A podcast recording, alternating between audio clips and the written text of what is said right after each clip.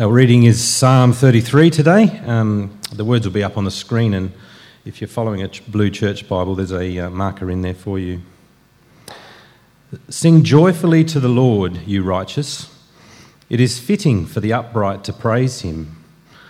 Praise the Lord with the harp, make music to him on the ten stringed lyre. Sing to him a new song, play skillfully, and shout for joy. For the word of the Lord is right and true. He is faithful in all he does. The Lord loves righteousness and justice. The earth is full of his unfailing love. By the word of the Lord, the heavens were made, their starry host by the breath of his mouth. He gathers the water of the sea into jars, he puts the deep into storehouses. Let all the earth fear the Lord let all the people of the world revere him. For he spoke, and it came to be. He commanded, and it stood firm. The Lord foils the plans of the nations, he thwarts the purposes of the peoples. But the plans of the Lord stand firm forever, the purposes of his heart through all generations. Blessed is the nation whose God is the Lord the people he chose for his inheritance. From heaven, the Lord looks down and sees all mankind. From his dwelling place, he watches all who live on earth. He who forms the hearts of all, who considers everything they do. No king is saved by the size of his army, no warrior escapes by his great strength. A horse is a vain hope for deliverance Despite all its great strength, it cannot save. But the eyes of the Lord are on those who fear him, on those whose hope is in his unfailing love, to deliver them from death and keep them alive in famine. We wait in hope for the Lord. He is our help and our shield. In him our hearts rejoice, for we trust in his holy name. May your unfailing love be with us, Lord, even as we put our hope in you. What a magnificent psalm this is. Uh, friends, I'm just going to pray for us before we dive into thinking about it and uh, applying it to our lives. So um, let's pray. Our great God and Heavenly Father, uh, Father, we pray that this morning as we hear this word to us, that you might take these words and write them on our hearts, that by your Spirit, that you, uh, please, Father, uh, plant these words in our hearts that we might not only know them in our heads, but we, we might believe them truly and deeply, and that they might transform our lives so that we might wait patiently and joyfully for you, our great God and our Heavenly Father. And we pray this in Jesus' name. Amen. Well, friends, you might be, you, some of you might know this character who's going to come up on the screen in a moment. It's uh, the Roman Emperor Caligula. Now, Caligula was around in the first century, around between 37 and 41 AD. Uh, this guy was a, a, you know, is a bit of a, well, we'll see, he's a bit of a character. Uh, he, believed he, was, he believed he was divine, or at least that's what he said, and he wanted everyone else to believe. And he believed he had absolute power, right, this guy. He's famous for stories of totally crazy and ruthless stuff he did. Some sources tell of his favourite horse. Next slide will show a bit of a drawing of this horse. Uh, his, his favourite horse was named, uh, let, let, me get this right, Incitatus. He loved his horse so much that he in, attempted to instate it as one of his priests and his consuls. Uh, it's even said that he even built Incitatus, an incredibly ornate stable made out of marble with couches and chairs, on which, of course, Incitatus never sat. Uh, there's more sinister stories, though, of this guy Caligula. Once at the circus, so the kind of games of the time, uh, the, the games ran out of criminals, right? The criminals were the guys who'd get sort of killed by the gladiators or whatever, or eaten, eaten up. The games ran out of them. And the next event was the lions. So the story is told, uh, Caligula loved this, this show, The Lions. The story is told he ordered the guards to drag the first few rows in the, of people uh, who were watching the games, just drag them onto the arena, uh, and uh, which they did. The guards sort of, you know, they just dragged them on, and hundreds of people were devoured by the starved lions. simply for Caligula's amusement.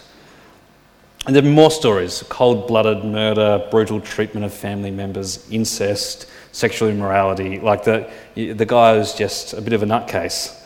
And, and he's become one of the arch- archetypical, you know, he's kind of become a bit of an archetype uh, for the old saying. You, you know the saying? Uh, power corrupts, absolute power corrupts absolutely. Power corrupts, absolute power corrupts absolutely. We don't have to look too far to see that there's something to that saying, don't, do we? Like there's, there's something, it's getting at something significant. We're all too aware of the abuse of power, whether it's through political systems or institutions or workplaces or families. If we're kind of honest, even in our own hearts, um, the evidence is pretty clear, isn't it? That power, getting, having some sort of power, uh, particularly over other people, uh, tends to lead towards corruption. And the thought of having absolute power, well, it's a bit of a scary thought. I mean, uh, uh, Caligula's kind of a case study for that. Friends, we're reading this Psalm, Psalm 33. It's a magnificent psalm, and it speaks of someone with unimaginable power, infinite power, truly absolute power. And it's the sort of power in this psalm that puts every other power to shame. All our kind of, you know, all our human jostling and self-promotion and all the games we play, the power plays that we busy ourselves with, they're nothing compared to this power. This power. But friends, you see here in this psalm this critical difference uh, the more power we humans have, the more open we seem to be to corruption, the more self seeking that we can seem to become. But the one who wields the, this power in Psalm 33, this, this one has absolutely no corruption.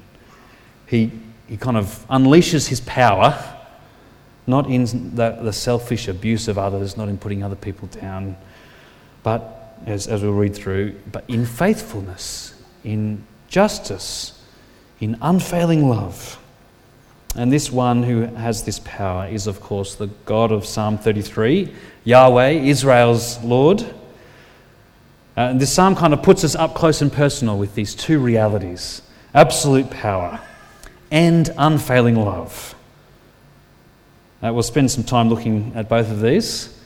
Uh, and really, you know, if you've heard the kids talk, I felt like I can just sit down and go home because Jane was spot on the money with what we were talking about, with what the psalm is talking about, this incredible picture of God's absolute power and his unfailing love. It made a huge difference for the original singers of this psalm, and um, my prayer is, God willing, that it will make a, a big difference for us as we, as we dive in. So, having your Bibles open will be helpful. The words will also appear on the screen. There's also that normal outline uh, in the handout. So, this God of Psalm 33 has absolute power. Did you notice that as, as you read through? And, and, and Jane brought out in the kids' talk this, the way in which the God of this psalm uh, has incredible, powerful word. You see that in verse 6 to 9. Uh, so one of the, it's one of the amazing things about humans, isn't it? That Imogen can come up here and in a minute create this, this really cool dog. It, you know, from, from that to uh, fine arts, uh, to uh, you know boys out the back in a sandpit or making mud pies or whatever. Uh, we love to create. We love to create things, but of course you need you need something, don't you? You need you, to make a mud pie. You need mud. To make a painting, you need paint. But here, as we heard before, there, here is creating something out, totally out of nothing. Totally, it's it's kind of outside of our comprehension, isn't it? The thought that you could simply speak, not use any uh, materials or tools, just to speak, to create something just by speaking. Verse 6 to 9, a really wonderful picture of this. By the word of the Lord the heavens were made, their starry host by the breath of his mouth. He gathers the waters of the sea into jars I mean, you think about the flooding last week, and you, how powerful that was. And you think God just would lift down with a little jar and gather the, all that water up. He puts the deep into storehouses. Let all the earth fear the Lord. Let all the people of the world revere him. For he spoke, and it came to be. He commanded, and it stood firm. It's God of incredible, powerful word. And it's not surprising, is it then, if, if this is true about this God, that his power isn't, it kind of extends into the future. If someone can create something out of nothing just by speaking, this God, uh, that power kind of extends through history for this God. He is the God of powerful plans. He plans for the future and he has the power to achieve them. We all know about making plans, right? Sometimes our plans come off, sometimes they don't. Uh, ever made a New Year's resolution? I was, um, I was going to ask anyone to volunteer if they're still keeping their New Year's resolutions, but I won't. But I'd be seriously impressed if you made a New Year's resolution this year and in September you're still onto it. Um, that'd be great. One year, I remember when I was at uni, I kind of made a resolution. I resolved that I was going to read more Christian books. I thought, no, this, I need to do this. I need to re- read more books. So I got my pile of books and went for it. And I started really well. Uh, I ploughed through at least 20 pages. Uh, then uh, it kind of got a bit techy and hard, and uh, the next book in the pile looked really interesting. So I thought, oh, I'll, I'll, just I'll come back to that one, and you know, you pick the next one up.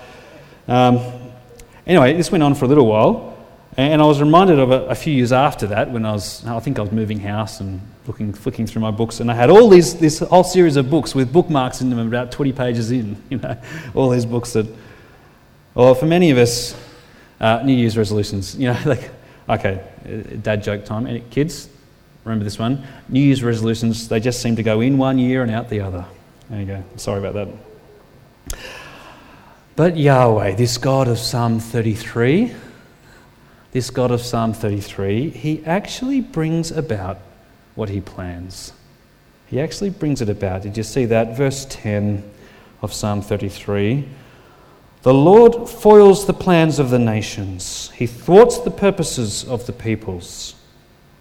But the plans of the Lord stand firm forever, the purposes of His heart through all generations.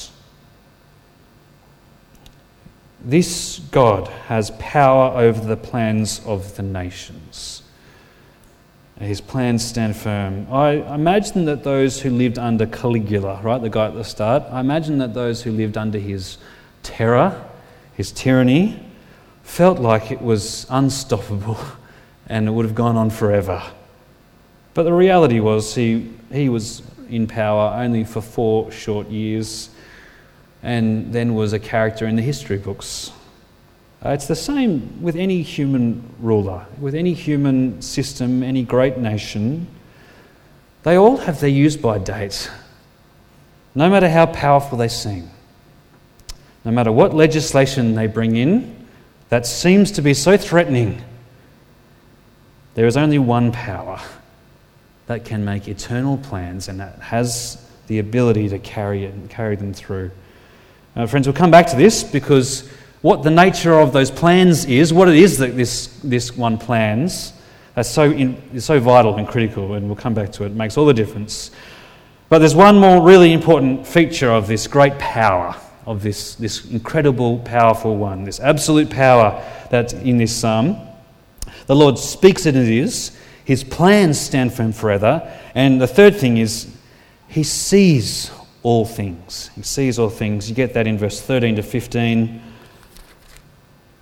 From heaven, the Lord looks down and sees all mankind. From his dwelling place, he watches all who live on earth. He who forms the hearts of all, who considers everything they do. And, friends, it's kind of a natural extension of this power, isn't it? This powerful word, the one who forms, if, if he, he formed our hearts simply by speaking he sees into the hearts of all, into your hearts, every person, everything that you do. And I wonder how you feel about that. The thought that this God, This God of Psalm 33, the God of absolute power, sees you, sees right into you, right into your heart, knows everything about you intimately, everything you do in public, in private, everything, everything. I imagine it makes us a little bit uncomfortable, at least, doesn't it? Uh, at, the very, at the very least, if this is true, then it would be the most important thing in the world to know what he thought, what his judgment was on you when he looked at you. Having looked down on all humanity, on you and me, what does this one think? What does he think? What, what he, how does he respond? And again, we're going to come back to that. But for now, this is an incredible picture, isn't it, of absolute, uncompromising, eternal power. And if we believe the saying that we started with, that absolute power corrupts absolutely, well, it would be a terrible, terrifying thing, wouldn't it, for anyone to have this kind of power? Uh, there's this great scene in The Lord of the Rings, uh, uh, the Tolkien novels. Um, it's, if, you, if you know the story, you can sort of follow along. If not, go and read it. Uh, Gandalf, the great wizard, Gandalf is talking to uh, the hobbit Frodo about the Ring of Power that Bilbo picked up off Gollum. Okay, there's a whole lot of characters there that you know. Uh, so just go with it if you haven't read this or if you don't know the story. Uh, Gandalf, this great wizard, explains how dangerous this ring is that Frodo's got. And Frodo pleads with him. Frodo says, please, you know, he pleads with Gandalf to take the ring, since he's, you know, a wise and powerful wizard. But when, uh, when Frodo does this, he kind of offers the ring to Gandalf. Gandalf sort of immediately jumps back in the story. He jumps to his feet and cries out, No! With that power, I, uh, I should have power too great and terrible. Do not tempt me. I dare not take it, not even to keep it safe. The wish to wield it would be too great for my strength. You see, Gandalf knew that to have the power of the ring would be a terrible thing, and even if he started out, if his motives started out good, the ring would corrupt him, and he'd end up just like the Dark Lord Sauron himself. To have absolute power, friends, no one can bear that weight. Not even the great Gandalf.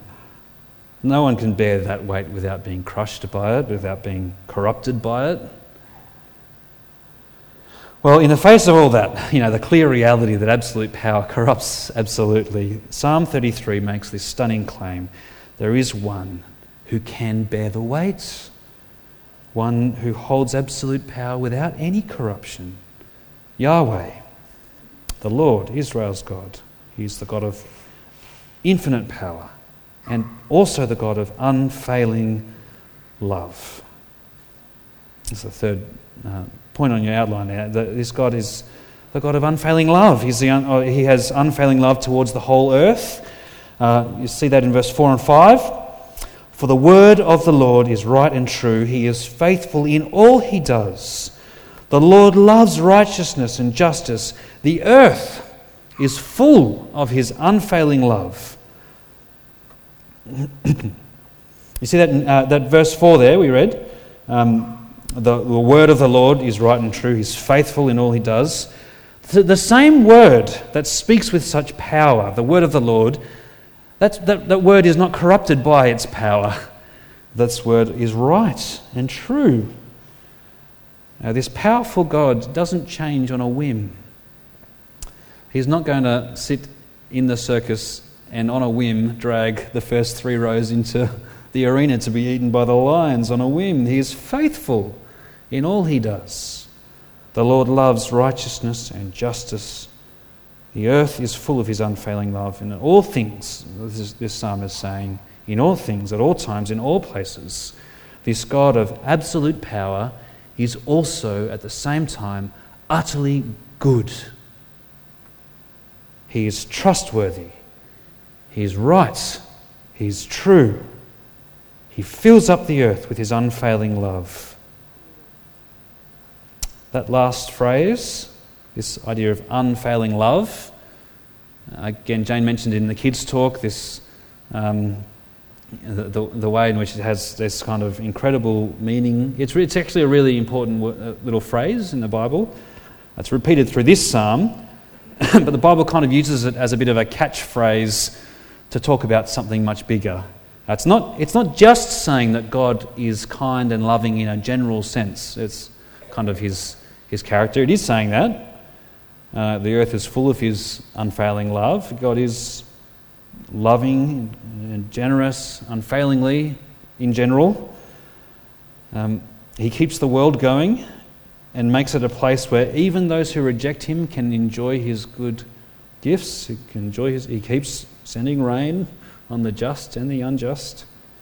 He is incredibly loving to, to the whole earth. But this little phrase, unfailing love, it's not just a kind of general description, it, it, it taps into the great story of the whole Bible, actually, the great story of God and His world.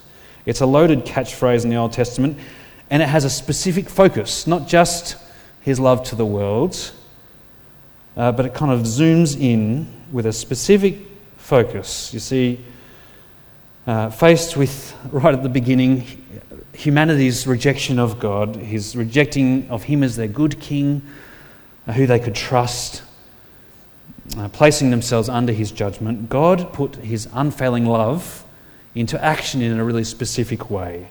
He chose a people, Israel, to be his own people. He promised to use Israel to fix up his broken world. And that was his plan that stands firm forever, the great purpose of his heart for all generations. And with that in mind, as the psalm goes on, this focus of God's unfailing love narrows in. Uh, do you see that sitting right in the middle of the, ver- of the psalm in verse 12? It's really kind of a bit of a focal point of the whole psalm, this verse 12. God's unfailing love fills the earth, but it is especially seen in his choosing of a people through whom he would bring his blessing to the whole earth. So, verse 12 says, Blessed is the nation whose God is the Lord, the people he chose for his inheritance. It's kind of a bit weird to think about God having an inheritance, right? How could the one of absolute power need to inherit anything? Uh, the idea in the little the word there is, is kind of like a, a, a treasured possession, uh, like great great grand's wedding ring, you know, or uh, or old Uncle Jim's war medals or something, you know, some kind of really treasured inheritance treasured possession. And the, the picture here is of this incredible, powerful, faithful God choosing Israel as his treasured possession, his special inheritance. Uh, his unfailing love to his people. And, and we talked uh, earlier about God's powerful sight, right? He watches over the, all the earth and considers everything we do. and we thought before that's going to be pretty frightening. But do you see what happens as you read on in verse 16 to 19? Uh, this, this um, still talking about God's unfailing love to his people. It narrows in again in a really beautiful way. Do you see what it says? God, God sees everything. There is a special attention that he pays to his treasured possession, his inheritance. And you see that in verse 16 to 19. No king is saved by the size of his army, no warrior escapes by his great strength. a horse is a vain hope for deliverance. Despite all its great strength, it cannot save, but the eyes of the Lord are on those who fear him, on those whose hope is in his unfailing love. You see, when this God of absolute power the one who sees into your hearts, when he pays special attention to you to save you and to deliver you, that's so much more wonderful and eternal and, substantial than all the other things that we put our hope in. Uh, our, all the other things that we want to save us, our own strength, the armies of kings, the strength of warriors, they can't save. But when God looks on you, as one of, your cho- uh, as one of his chosen people, his special inheritance, that is something worth trusting, something worth celebrating, That's something that would make all the difference. And it's just what the psalm actually says to us. It's just what the psalm pictures. Um, how do you kind of respond to this picture in Psalm 33 of this God of incredible power and unfailing love? Well, the psalm actually res- tells us how to respond. It kind of gives a response for us. It's framed right at the start and right at the end by these two little really key paragraphs. Uh, and and you, in, those, in these two little paragraphs, you see, you see where God's unfailing love and his absolute power, where they hit home for God's people. Where they hit, they hit home for the writer of the psalm. They hit home for us too, actually. Uh, we've been saying all along this is kind of a sum about the, the people here, uh, the national people of Israel. Um, that is uh, the kind of first people that's talking about. Uh, but the great gospel claim uh, is that this, this powerful God's incredible eternal plan came to its head in the life and death and resurrection of Jesus. Jesus fulfills everything Israel was meant to be. God's special inheritance, his treasured possession, is now focused in on Jesus. Uh, no longer one kind of national people, Israel, but Jesus and the people who are gathered in him by faith.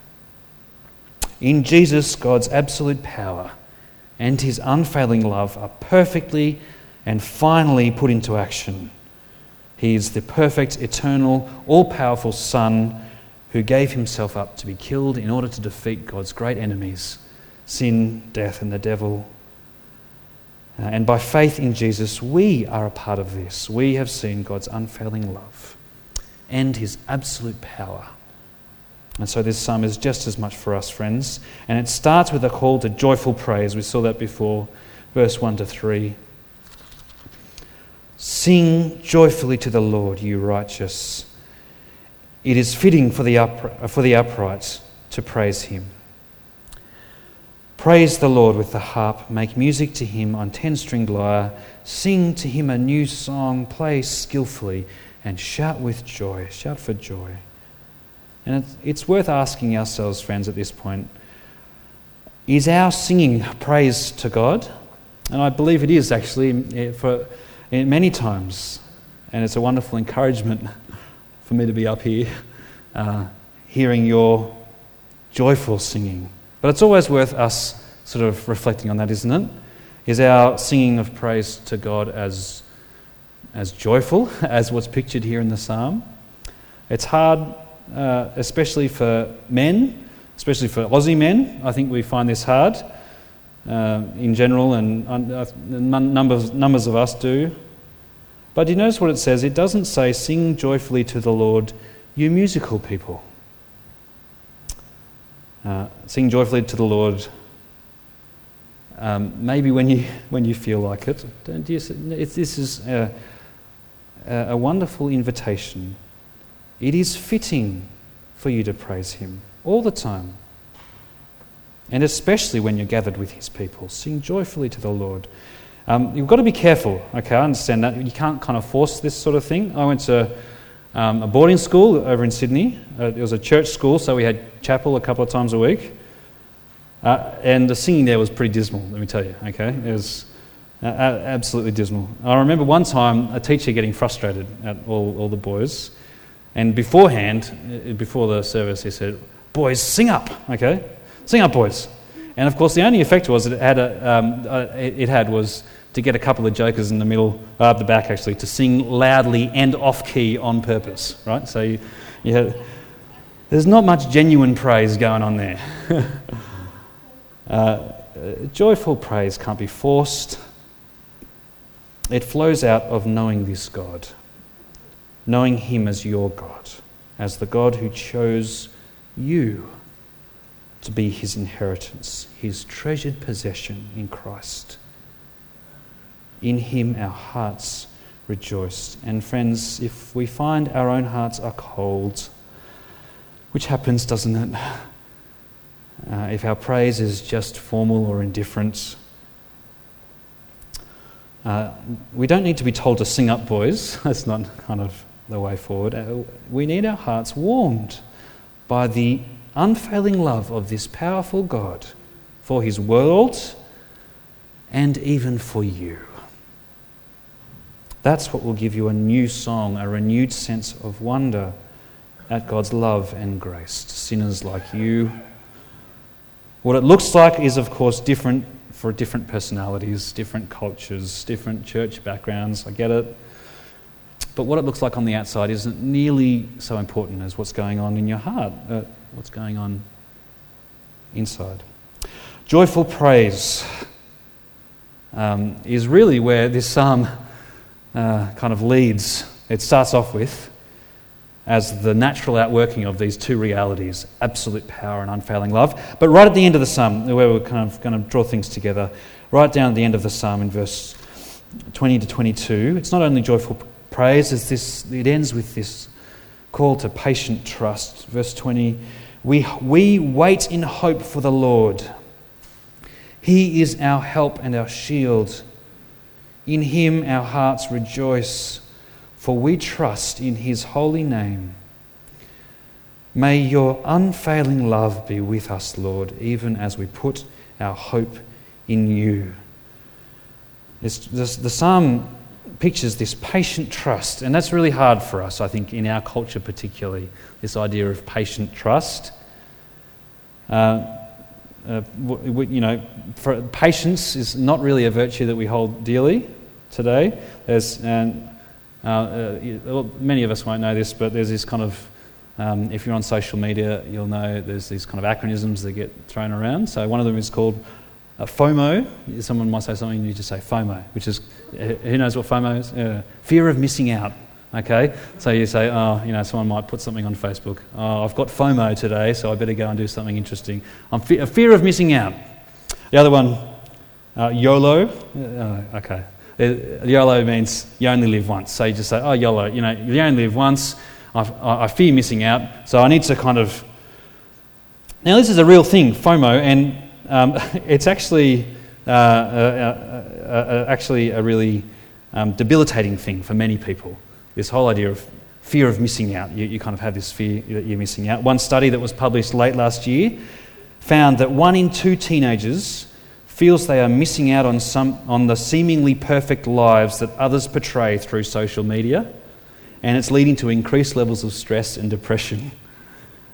So it's a real thing, right? This, this whole. It, the idea of patience, yeah, it's just kind of not part of our culture. Uh, but neither is trust, right? Neither is trust.